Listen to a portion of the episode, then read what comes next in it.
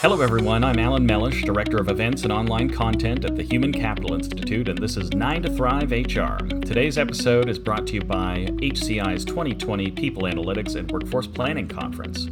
Join us from March 23rd through the 25th in Miami, Florida, and start turning people insights into business results. Learn more at pawpconference.com. We're joined today by one of our presenters at this conference, uh, Greg Zlevor. He is the president and founder of Westwood International and FOG for Our Growth. He has over 25 years of experience in executive leadership development and education and has served as a coach, consultant, and facilitator for companies across Europe, Asia, North America, South America, and Australia.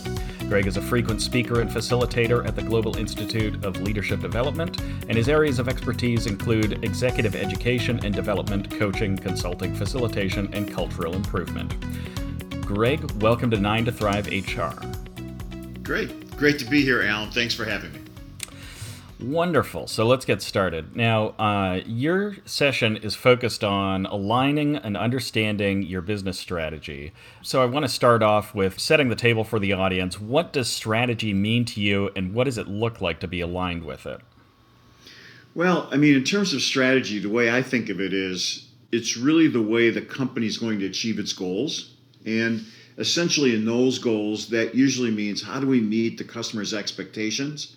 And how do we sustain a competitive advantage in the marketplace? So the strategy involves those elements. And then in terms of aligning to it, you know, that's a whole nother conversation that we'll have at the keynote and that we'll talk about. But if you're open to it, I, will even get into some practical tips on how do we get people aligned with that strategy.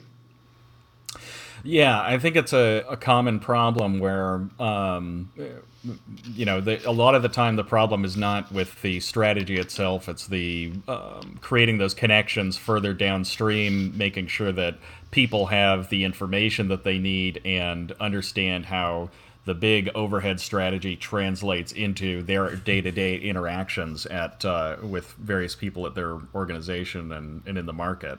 So um, I, I, thought maybe a good place to go would be uh, let's talk about some of the common pitfalls that come between strategy getting created and then people actually aligning and acting in concert with it. Yeah. So, I mean, I'll share with you what I think is the biggest one is that people, leaders, executives often think that the idea or the strategy will carry the day. And I think this is an, an easy piece for people to miss.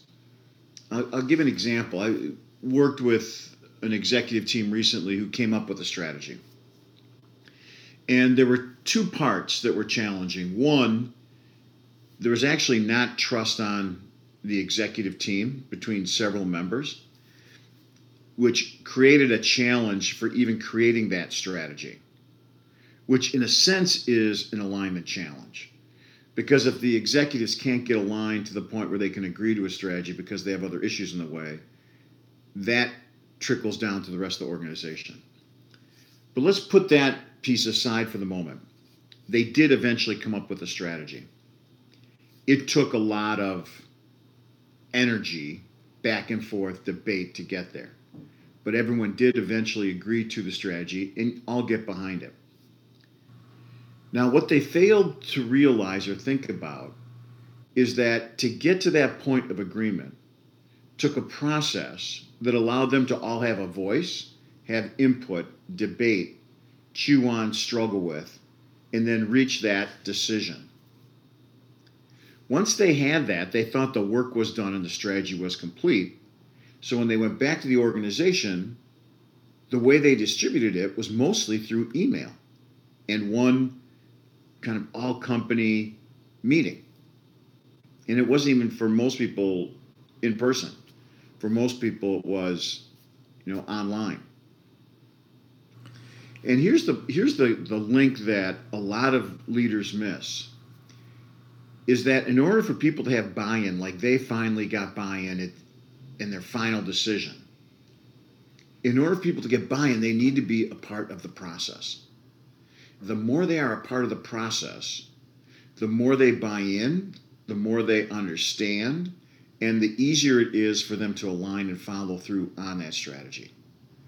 And I, I can't tell you the number of times I've seen this mistake made that you know the the executive team or the leadership team spends all this time and energy coming up with a strategy but then is not willing to or does not understand that they need to create a parallel process for the rest of the organization to get on board to buy in and follow through as well yeah, I think that's definitely a, a challenge that we hear a lot about from uh, from people. Uh, sometimes it's uh, eh, because most of our audience is HR people or HR adjacent people. A lot of what we hear is often um, either you know how do I get this new program implemented where you know where the strategy is coming from HR, but then also sometimes HR is afflicted by what you're describing too, where mm-hmm. something's coming from the business and uh, uh, from from senior leadership within the business, and then HR has maybe not been brought along the way that they should, or uh, been communicated with and involved in the way that, uh, from the beginning the way that they should have been. Um, so uh,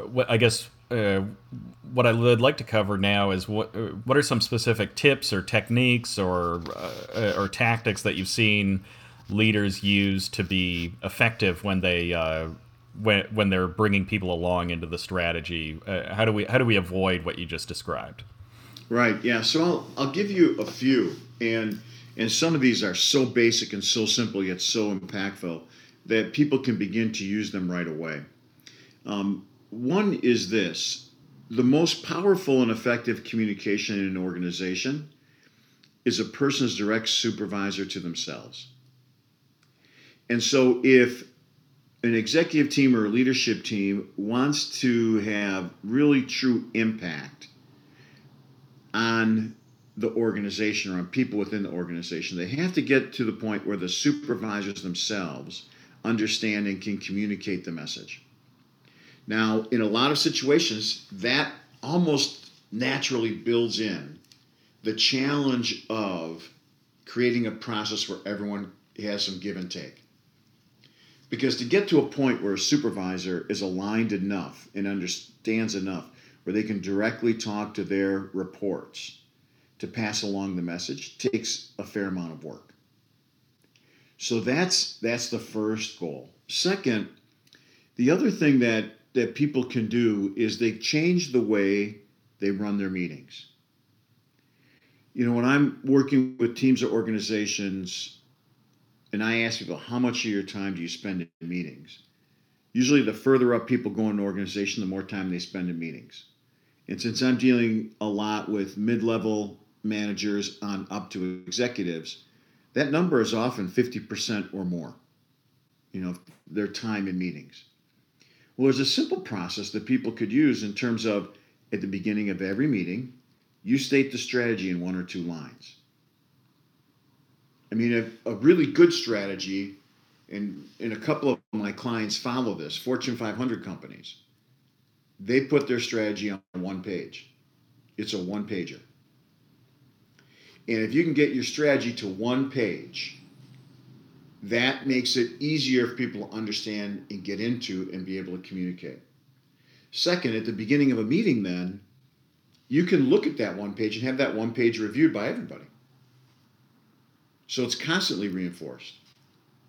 And then, second, a simple thing you can do, or third, the simple thing you can do in a meeting is at the beginning of every meeting, each meeting has a desired outcome that's as tangible as possible. And it aligns directly to that one pager that everyone just read. Get clear about what that desired outcome is. Don't start a meeting without it. And then, and here's advanced groups. What advanced groups will do is they'll let people journal or think for a minute or two before the meeting starts about how they'll contribute to create that desired outcome that lines up with that one pager. I mean, just with those simple habits or techniques, within a month or two, an entire organization will be aligned to strategy. And so there are some, some simple things that people can build in that will help them get from strategy to reality very quickly if they're willing to put in the time to change some basic habits. Yeah, that is one of those things that it's not one giant sweeping action; it's many actions building up over time to uh, mm-hmm. to critical mass. Um, it's it's always surprising to me how how much of the world actually works that way, or or the world works better for you when you see things that way. Um, mm-hmm. Uh, so that's my that's my initial reaction to that, and I, and I think definitely referring back to um, referring back to the the three word strategy or the one the one pager um, as much as possible is of course important as well um, it, because if uh, I think I can't remember where I heard this, but essentially, like you know, a strategy is not alive if it's just on a shelf in a binder. Like somebody read it at the beginning of the year and then, uh, or flipped through it at least, and then went on doing things more or less the same as they always did. Uh, that's that's not what we're looking for. So yeah, and I mean, I mean, just to add to that, yeah, the ideal situation is where someone can ask themselves a question, an employee can ask themselves a question: Am I doing it or not? If they can get it down to one line that says, "Am I doing it or not?" That now you have a really clear strategy. So it, let's take something simple like Disney, right? The goal is to create happiness for all guests well, if that's the overall simple strategy, then a guest or a, a cast member can say, Am I doing this or not? Mm-hmm.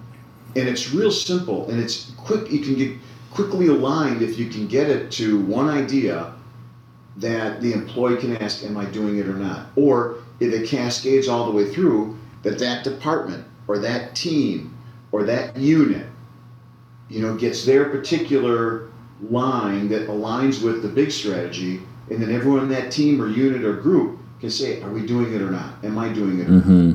Now you get real quick alignment, and people can do it on an hourly, daily basis, and that accumulation has a big impact.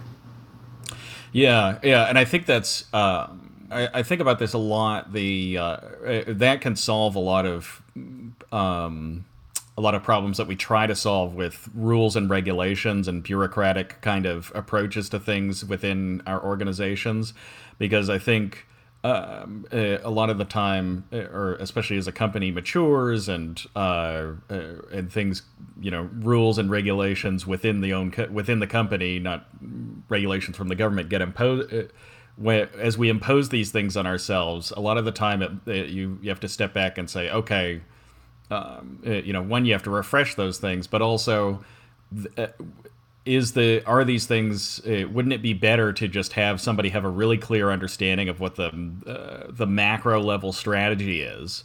And then that actually serves as a much better governor and guide for um, employee behavior rather than micromanaging every action they take you know because there's disney employees that are wandering around in the parks complete you know re- uh, relatively unsupervised but they all know that they're supposed to be delighting the guest.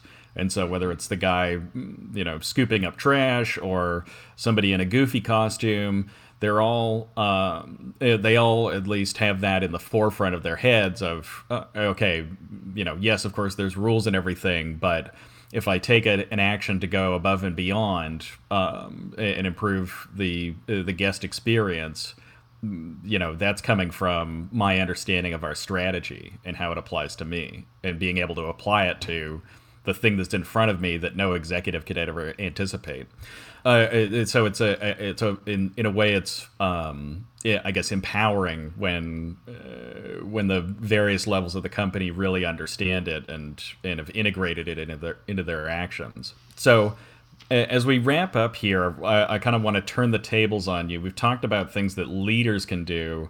Um, the you know essentially, if you're in the role of originating and then evangelizing a strategy, we've talked about some good tips and tricks of what you can do there. Um, for those in the audience who are maybe not in a position where they're, they're the originator of the strategy, but it is cascading down to them or they're expected to align with it, what are some things that um, uh, that those folks could do to proactively uh, align with the strategy. If the strategy isn't coming to you, how do you come to the strategy? Essentially. Mm-hmm. Mm-hmm. Well, you know, again, that assuming that it's accessible to you, right? That there's a one pager or there's a document right. that you can read, right? Yeah. And then then after people read that, now we're into the the space of interpretation. How do they interpret it? And one of the simplest things that people can do is they're trying to figure out what that strategy means. If there's any question in their mind, is to get to this concept of what would a video camera be recording? If I was aligned with this strategy, what would a camera record me doing, saying, being? And in a simple way, if they think that way, it takes it out of whether they like it or not, but gets it down to behavior. And then in that regard, they can take it to their supervisor, whoever's appropriate for them to have the discussion with, and say, look, does me aligning with the strategy look like this, or does it look like this? And they can do, and I call it this or that. Is it this or is it that? Is it this or is it that? And then leaders or supervisors, whoever gives them the feedback, it's easier for them to give them feedback when they see the comparison of the contrast. Because oftentimes I see when people have these discussions, they talk in terms of values trust, listen, care, making a difference, giving 100%. You know, they, they use values to describe what needs to happen in the strategy versus actions or what a video camera would pick up. Right. And the way someone describes one value versus another, the way one person would interpret a value versus another, can be very different. Right? So I'll, I'll give a simple example. I was working with a manufacturing company, and they had a clear financial goal. And unbeknownst to the sales team, the CEO and the CFO wanted to grow and meet their number by margin, by increasing margin. The sales team thought, as they got together and looked at the strategy, they thought, hey, you know, the best way for us to do this is volume. Four to six months into the year, they had a conflict. And it was almost too late for them to recover to make their year's numbers. They just interpreted what does it mean to get to, to go after the market differently. And no one took the time to say, does it mean this or that? And that simple exercise would have helped them get that clarity that they needed so they all could have been aligned. I'm really glad I threw that out there to you because that's a great uh, a great way of um, it, instead of a two-parter is the uh, is the first you know you need to visualize you know what it looks for like for you as an individual contributor or your department like uh, how are we how is it how does it look if we're if things are going right for us? Um, and and we're doing and we're doing everything we should be doing to make the to make these goals happen and then part two is, you know, don't just rely on your own imagination or your own thoughts within your department. Um, go to the go to the source or go to your stakeholders or however you're structured. Go there and say, um, uh, you know, this is what I'm thinking I need to do. Um, you know, or here's two ways I could go, this or that. What is that? Mm-hmm. What looks what looks correct to you? I think that's a great exercise because I can even uh, I can even see that uh, you know working on the level of a uh, of a six year old. You know they they mm-hmm. would be mm-hmm. able to tell you it, it, you know this or that like that could that could really work with them. So. Um, like all things, sometimes the uh, uh, the right answer is uh, is simple, but not always easy to easy to do.